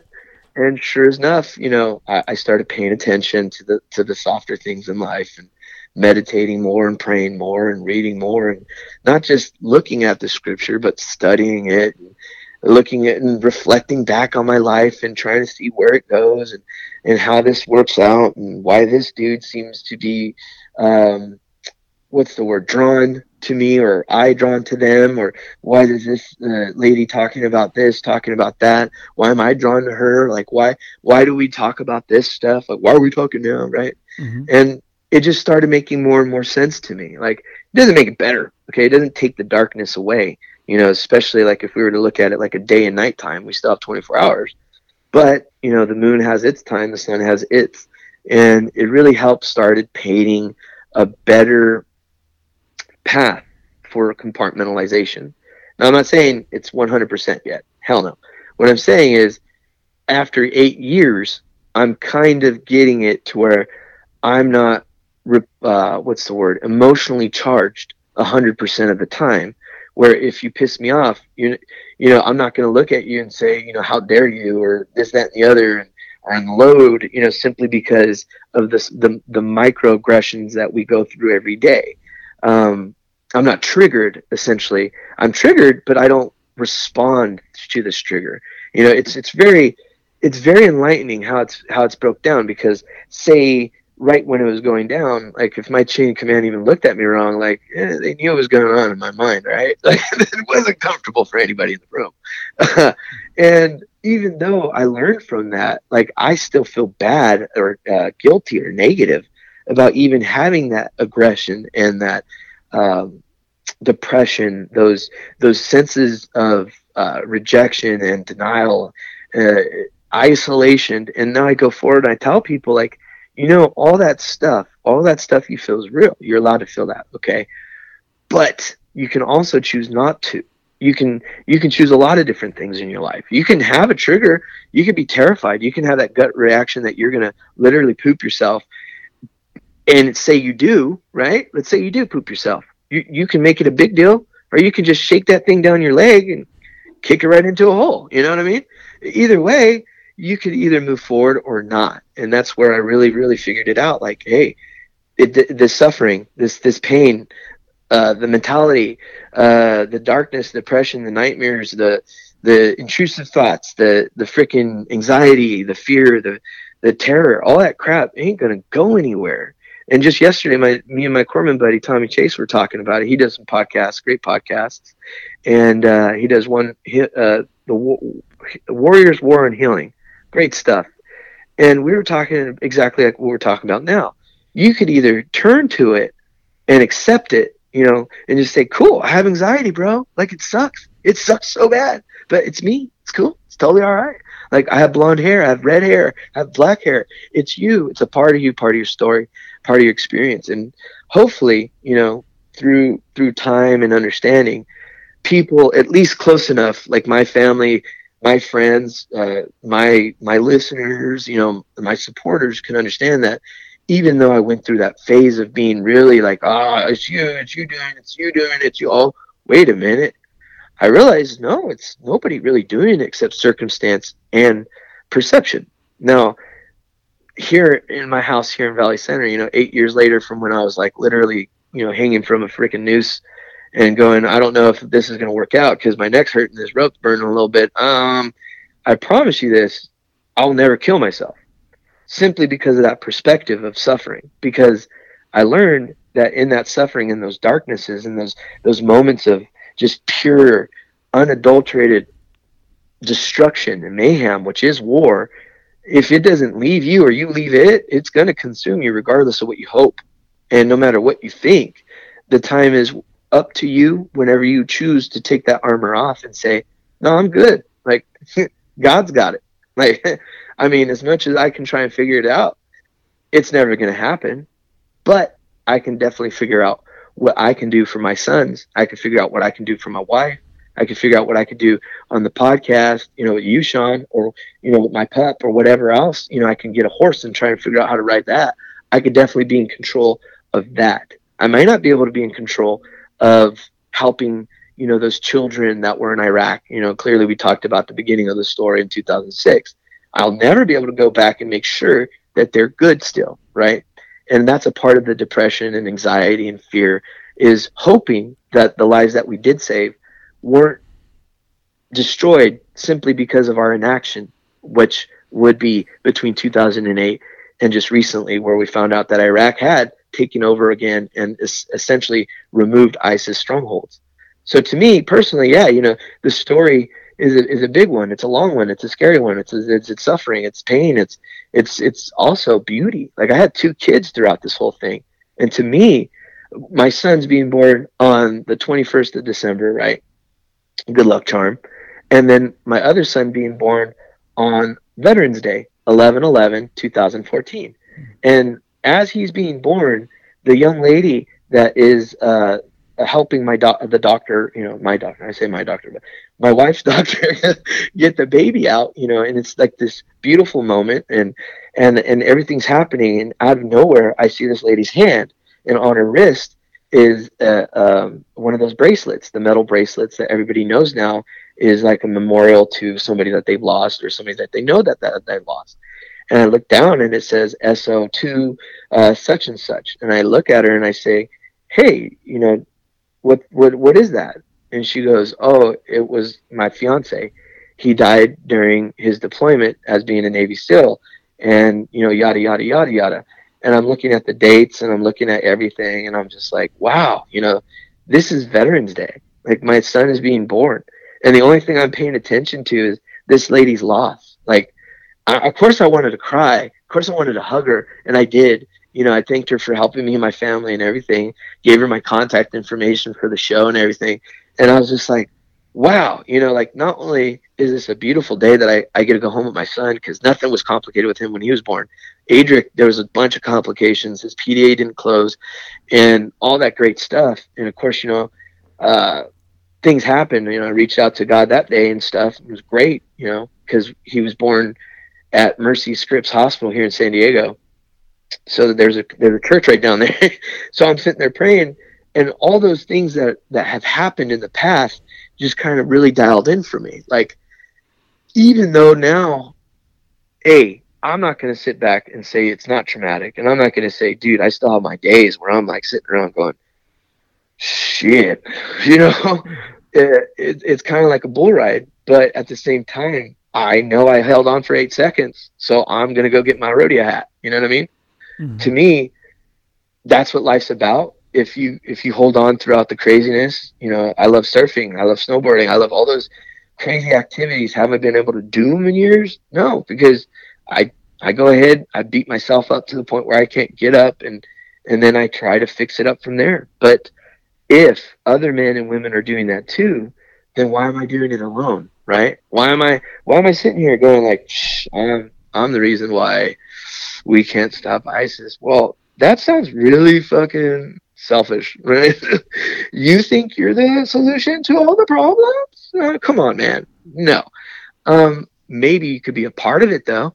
Maybe if you, you know, reach out and talk to people and say, Hey, this is my story. This is what I went through. It's crazy. Yeah. it's fun. It's fun. It's crazy. It's ups and downs. You know, it's like a, a good audio system. It has its bass and it has its treble, you know, but uh, if I could do one thing and go back in time and stop certain people from killing themselves, you know, yeah, that would be wonderful. I wish. If I can do it now, that's essentially what we're doing, talking on podcasts, putting our stories out there. Is in the future, somebody might be listening to this and going, well, you know, hey, this dude, he just didn't give up. It wasn't that he didn't try. It wasn't that he didn't think he needed to die. It wasn't that he didn't blame himself. It wasn't that everybody blamed him. It wasn't that everything literally went the wrong way. It was that all happened and he just didn't give up. And I'm like, yeah, like, I mean, I'm actually that retarded where you can tell me, hey, nobody's ever done this before. But if you hold on, I promise you it's going to be worth it. And I'll be like, okay, gotcha. I'm just going to, just to keep holding this here. And uh, we'll hope the best works out and that's kind of the long and short of it all, man. You know, it was it, it was a ride. It still is a ride, day in and day out. Uh, my wife, you know, I, I I I praise people that help others, and I, I recommend if anybody has never heard of the Veterans Affairs Home Care Provider Program, look it up. If you're helping your husband or your kid or whatever your circumstances are, or your wife. Actually, there's even male care providers on the program. Look into it because the work that you do is is not going unrecognized and there's people out there that want to make sure that you're taken care of both of you are and programs like the elizabeth dole foundation they follow us on twitter. Um, they're doing great things with you know celebrity you know attention endorsement. Ryan phillippe uh, tom hanks um, they're doing great programs. It's more awareness. So i tell everybody with a grain of salt look into it check it out see what it can do for you. You know if it's something if it's nothing hey, at least you know things are like that out there, and maybe there's somebody out there that might be beneficial of it on that program. And it, I think they're opening the program up to uh, even Vietnam, vet, Vietnam era veterans as well.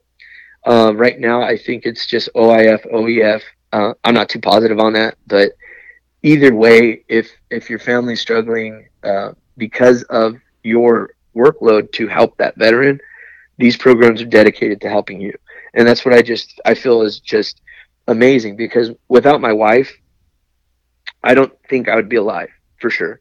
When she, if she didn't tell me to stop drinking, I would have drunk myself into a bottle years ago.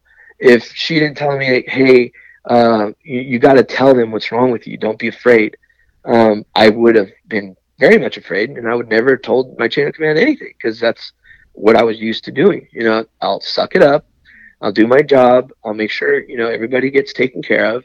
And then when it's my turn to go, I'm just to go right underneath the little tree, listen to some music, and there we go. You know, it's like, I don't, I don't know a corpsman that hasn't thought about their own death and how they want to go out. You know, if, if you take your time and you run through the patients that you've actually been there with and for, you know, everybody, we spend our, our lives thinking about how we're going to live and we don't ever really think about how we want to die you know and and i think that even though it's a negative connotation to say i don't want to be in a hospital where my family may or may not be able to spend time with me regardless of what it is okay whatever is going down that's literally all i want you know even if it's suffering even if it's dying slow or being on 160 milligrams of morphine and then the doctor telling you you need to carry this shot around because you can overdose at any point in time and i'm like Great.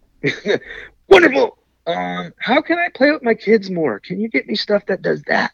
Oh, no, you know, because there's no hope as far as Western medicine. I'm like, all right, you know, maybe I need to look at some Chinese motherfuckers over here. Mm. Hey, Eastern medicine, what you guys got? Oh, we got ginseng. Try that ginseng. Okay. We got green tea. Try that green tea. Okay. We got turmeric. Awesome. Try that turmeric. It helps cure tumors oh, that's interesting, right? So all these homeopathic types of stuff, all these naturopathic medicines that even the Bible talks about with the ointment and the healing oils and all the great stuff, or even if it's just talking to people and saying, man, I'm struggling. What's that book say you've been reading all your life, Christian? Uh, it says follow Jesus and read some stuff and, and, and actually, you know, discern it and uh, think about it and then apply it to your life, not just go around and talk about it or or judge people because they're not perfect or think that you got it figured out. And that's really where I think when I was a young Christian, right? I think when you had this conversation, uh, when I was a younger Christian, I, I knew it. I got it. I never was that kid that treated things or people negatively because my dad taught me at a very young age dude, this is it. Like, you either get it or you don't, but this is it. And every other thing is still talking about this thing. So if you're if you're Hindu or if you're Muslim or if you're Arab or whatever the hell it is, and you're talking about this thing that this guy is also talking about, y'all talking about the same thing. So I mean, whew. So yeah, and that was me and my dad's talk about religion when I was a young man because he was raised Catholic he went out to a Mormon college, learned some good stuff about John Smith, I guess. I don't know. Came back to California, had me with my mom. You know, there we are, boom, into this world. Five years later, he's telling me about just straight up Jesus Christ and God, man. Like, they live in your heart. We don't know how to prove it scientifically, okay? But what we can say is, go ahead and live some life. and then we'll have that conversation again and we'll see exactly how you look at it, right? And I always tell people you could either believe in God or not, but if if if I can convince anybody to just look at something more and or more intrinsically or within its nuances and in the analogy, just like how we look at movies and other books we think critically of, right? We don't just go, oh yeah, you know, Tom Hanks is he literally he knows the Da Vinci Code. Literally, it says right here in his book and movie. Tom Hanks is a genius. No, that's not the way stories work out. Yeah, we think intrinsically about interpretation and experience, but like I said earlier, everybody was watching Moses build this gorgeous ship, going weirdo. but when the floods happened, okay, what happened? All right, well, people say, well, the floods never did happen. All right, all right, cool. Let's let's move up a few years then, huh? What about these floods in Texas, right? hey, that just happened this year. How about the fires in California? yeah, happened last week. How many people have been telling people to fix that crap that started that fire? Or how many people have been talking about the levees and the dams and the problems in the flood areas? Well, now we're starting to get a conversation going, but it makes people feel really uncomfortable. And I go, so you got historical context, right? Mm-hmm. Jesus Christ talks about the intrinsicness of both spirit, mind, and body. Yeah, okay, great. If you were to actually just sit down and read it and be in suffering and look at 12 Luke 12 22, if you just if you're in the depth of suffering and you're like, man, my fingers on this trigger, bro. Oh man, I, am not gonna do this, but I might do this. I'm gonna uh look at Luke 12 22 and then stop and just think. Well, what does Luke 12 22 say? Don't worry about your life. no, you're playing, right? That's what it says. Yup. And then when you read it even more, it says, consider the raven. Like, does the raven have like store shed and stuff? No. Silly ravens just fly around and stuff, dude. Duh. Or how about the the grass and the daisy that grows and toils in the wind? Is not King David and Solomon less dressed as this daisy just twirling in the wind? Well, yeah, because that daisy's like gorgeous, man. Look at it. Yeah, I mean that makes sense. So then, why the hell are you tripping? Why are you tripping up, bro? I mean, if you, right, you're a smart guy, you're great. Yeah, yeah. You know how to like do stuff. Yeah. You can't even add one minute to your life if you tried, bro. Okay, yeah, that's true. I get that because I seen it. I seen it in Iraq. I seen it in San Diego hospitals. I seen it in the past eight years. Eight thousand veterans a freaking year just blowing their brains out. Essentially, yeah, I seen it. That nobody can add a second to their life. Then why are you, why are you sitting here thinking about it? I don't know. I still don't know. But that if if anybody was like, oh, suffering, oh this, well, think of that. Like if if you're going to suffer, well, at least suffer around people that are also suffering. If you're going to suffer, suffer with people that are also looking to fix it, or at least try to understand it better. Don't isolate yourself to where your entire life, your entire ecosystem of existence becomes suffering because you'll never make it out alive. And if you do, maybe you should take another look at that suffering and reconsider it instead of calling it suffering, call it lessons or uh, some form of experience that leads to understanding.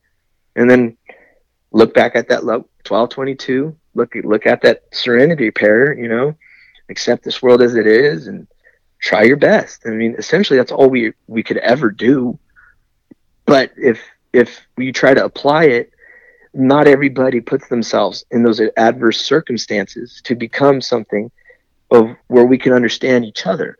So if I when I was homeless, if I were to talk to another person that's never been homeless, they'll be like, "Well, you you technically weren't homeless. You were floating on your mom's couch." Well, yeah, but I didn't have a home. My wife was living in Mexico. My kids were going back and forth. That's homeless. I looked it up in the dictionary. Every veteran service organization said this is what homeless is. Just because we weren't on a street, like under a freaking bridge, that doesn't mean and i think that's the biggest problem with homelessness is because until you are on the street until you do look like a bum people don't care to help you end that street in that path that they know you're on why because you're not on the street yet how much sense does that make if a heroin addict right is you know they're a heroin addict why are you waiting until they overdose why are you waiting until somebody blows their head out why are you waiting until adolescents tell you tell you or the principal, hey, I'm thinking about killing myself because of cyberbullying. Why are we waiting? That doesn't make any sense.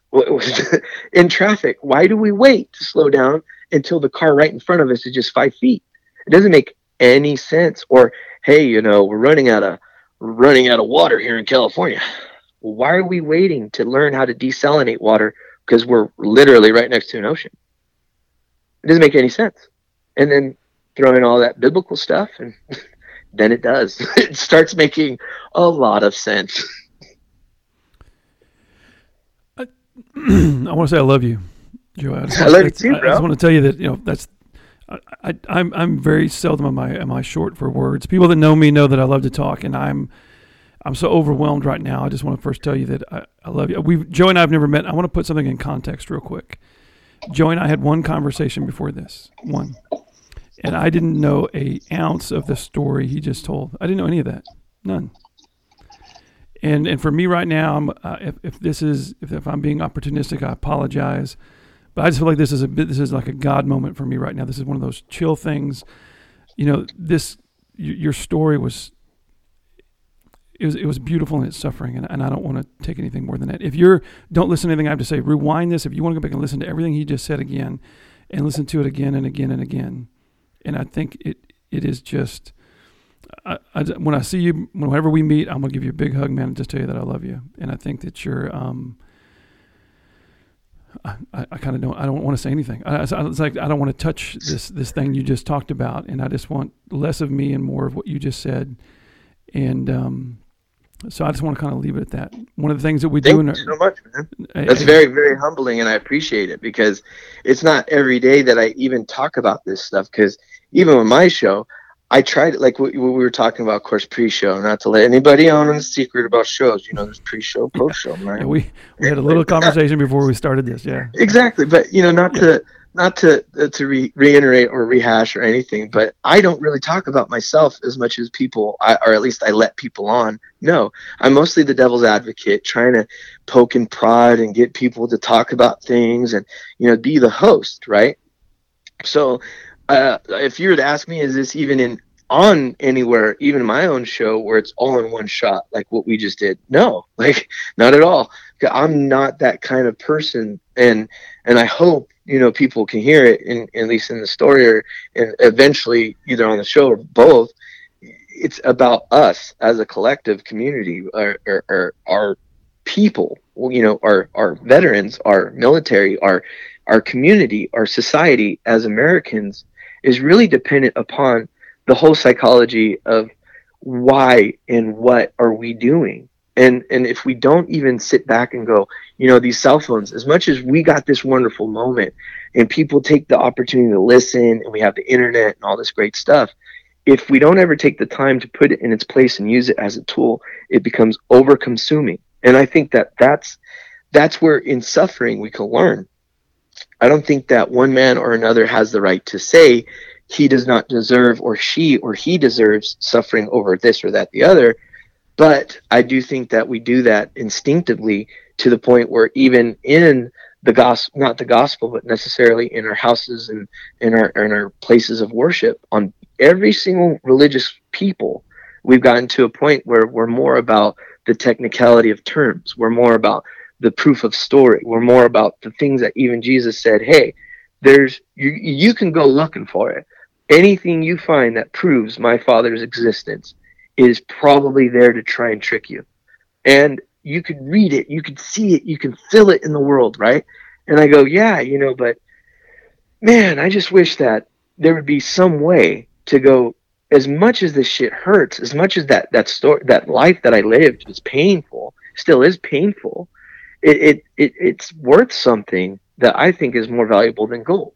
Because to me, if if if I'm able to go and say, hey, look, bro, your wife left you, or hey, bro, your husband left you, or hey, uh, chick, your wife left, whatever combination of the two, if you're on that path of negativity, if you're on that path of, man, I'm gonna freaking end it, like I'm gonna take all these pills, you know, I'm not worth a crap, and the reason why I, I don't have as much fear as I did a few months ago was because I lost a friend. You know, it was ve- it's very personal to me, and he took his life, even though I, I talked to him about the show. I talked to him about, you know, things and choices and resources.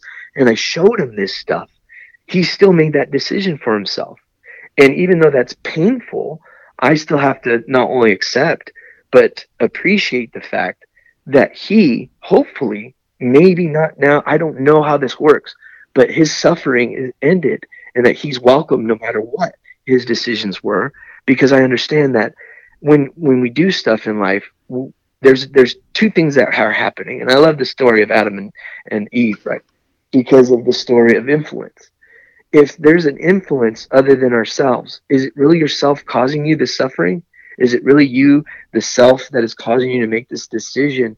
And with that, I think we can find why people are leaping towards this decisiveness of suicide. Like even adolescents, poor kids, you know, they feel so isolated and, and beaten that 10 year olds and 13 year olds are being discovered hung in their family homes.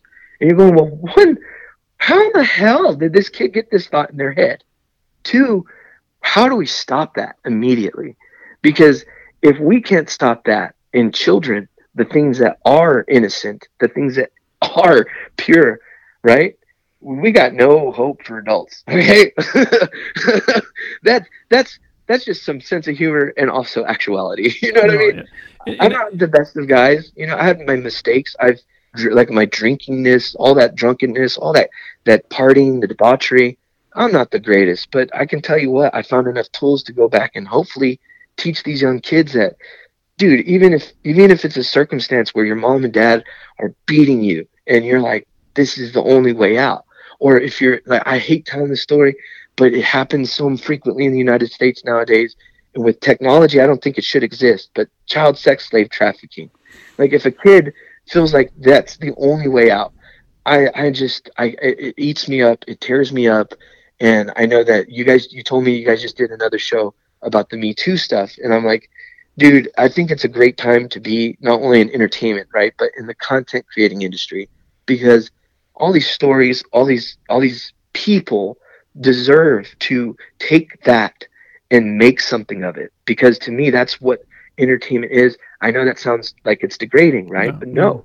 It's it's it's the key to storytelling. It's the it's the reason why Harry Potter was so intriguing because there's this depth to this character, and I think that you know with art, um, uh, a gentleman named Adam D- Driver, Adam Driver, the guy that's in Star Wars, right? He was a prior Marine.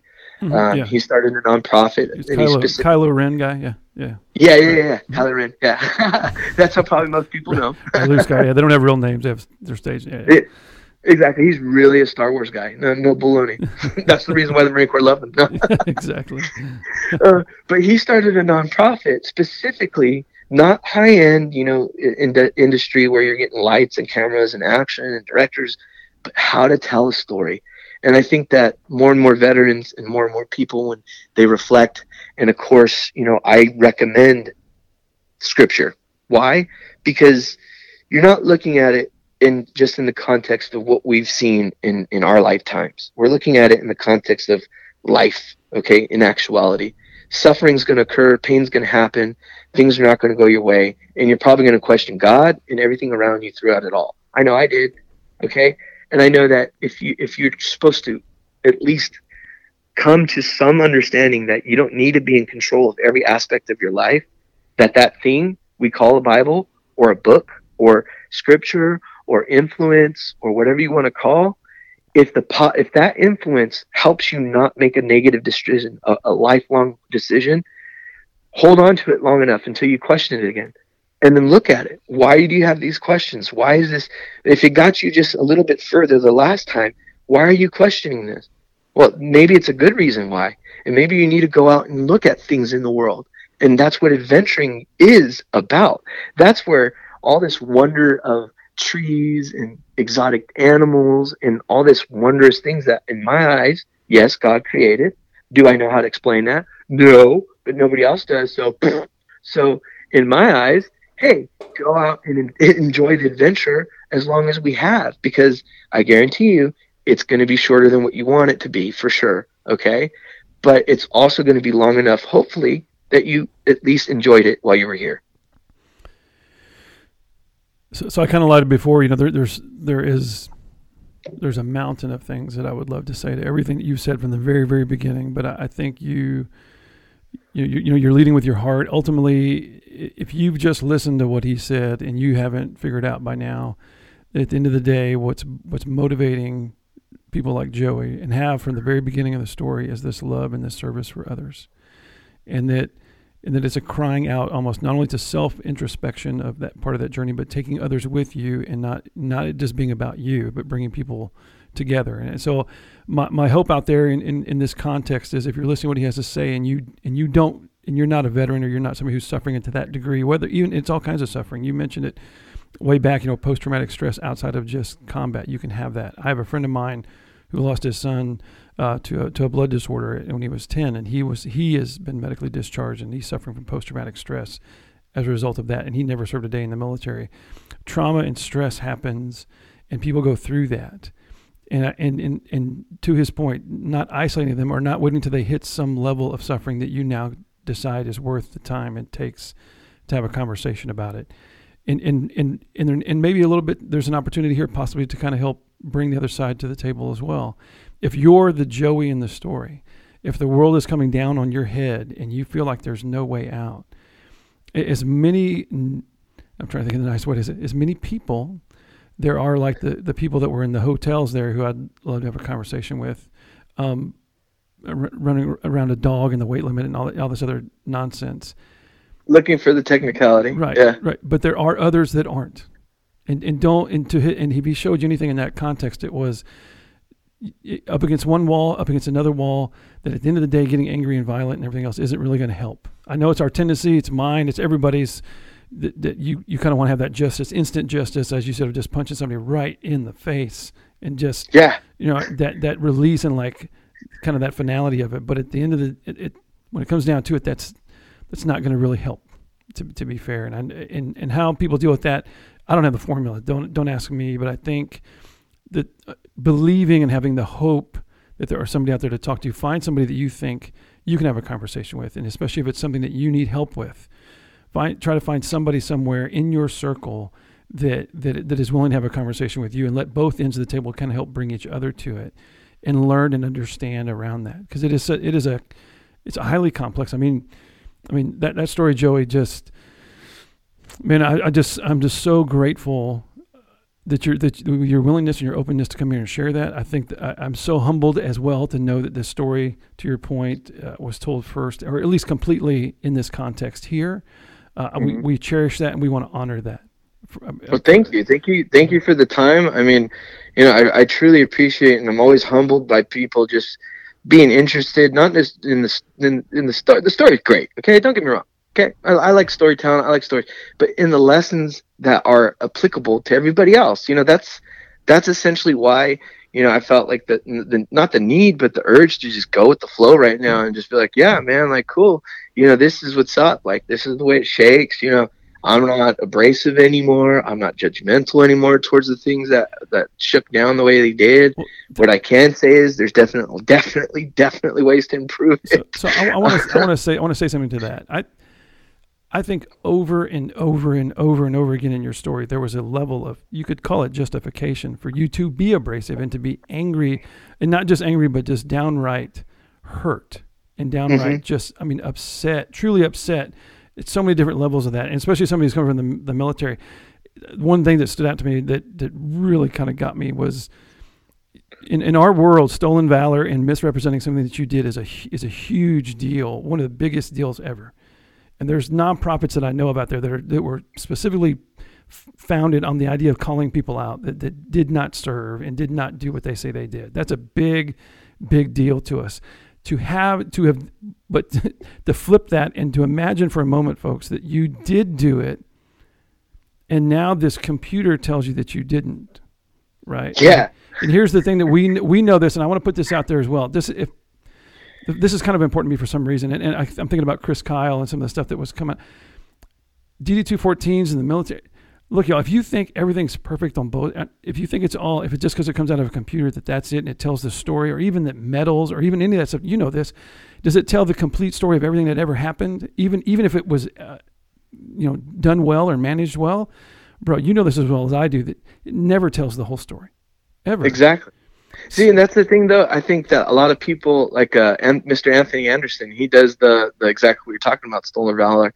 Uh, he does a large Facebook group, and I think he even has a website, and he's doing great things. And even the method that he uses, man, it's it's awesome. But like what you're saying, it's not about you know even the guys that actually did it. And when we actually talk, and and people actually talk about even even now, like uh, uh, when we started the show, Doc Jacobs, right? Mm-hmm. Um, if if you were to have a conversation about Doc Jacobs about what happened when he was in, when he was deployed and he got hurt, and compare a lot of other things that have occurred in uh, not just naval history but military history, the things that he, as a young man, and I always separate it not as a friend, okay, if he's a friend and a brother, and I'll die for the dude, but separate okay, as an individual man that has served for the United States military.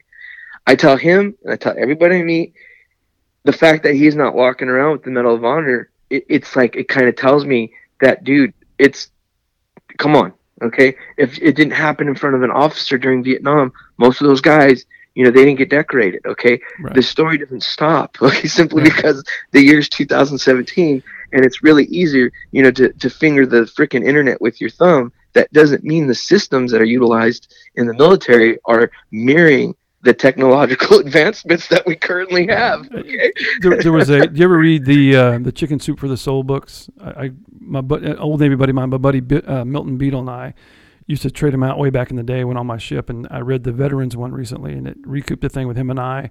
But there was a story in there, and it was called "We Don't Give Medals for That." And basically, the, the short version is this like hardened New York uh, city guy who only cared about himself in this one particular engagement literally saved this young Vietnamese girl's life. Like six year old girl pulled her out of the out of the, out of the shit, and and then some CEO, some officer somewhere gave him a hard time and said, you know, we don't give medals for stuff like that. And and it kind of reminds me of that story of the disc that happened. That guy did that. He saved a person's life, right? And we, and and so he did. He never even got so much as a you know a Gedunk Nam medal or a, you know just a throwaway that, that we have out there and put a put a V on it or you know what I mean. And so exactly. And so just be so it, it don't limit. So when you talk to people, and I, I want to try, try to see if we can flip this a little bit. So when you're having conversations with the people, to, to Joey's point, and you're talking about suffering th- this is another context of this whole thing is trying to put real value on whether or not that person is actually going through something difficult. Because if you try to rank and file suffering if you try to create an opportunity that says well this is where the line is or this is real suffering and this is not and this is a problem this is not there's no winner in terms of who suffered more. And, exactly. and if you'd had it's not like there was a line and if you'd have suffered one more tragedy or if your son had both sons had been in the you know PICU when they were born. Then all of a sudden now Joey qualifies as somebody who's suffering. We're all suffering and we're all going through this. But but if you take anything away from what Joey said, uh, the perseverance and the endurance and and and in lieu of all that, it almost reminds me of Paul and his letters. That in, in the prison, you you know, two thousand years ago, you're writing was such joy and such uh, such a positive outlook on life. And if you can take that from there and then know that you can go through, and it's not denying the suffering at all or saying it doesn't happen, but what are you ultimately going to do with it? And so, hey man, look, we we can talk for a long, long time, and I'm sure we'll talk a little bit after this. Uh, but let's. Uh, one of the things I do, I do want to do this. I want in all the episodes with a prayer, and I want to know if you if you join me with that, and then we'll wrap it up. And then, sure. um, you know, look, I, there's a part of me that I think this this deserves a whole nother episode to kind of just. I'd love to break down a lot of stuff that you said because there's a lot of things in there. And um, anyways, I think this is a great start. If hopefully this is. Uh, well, not hopefully.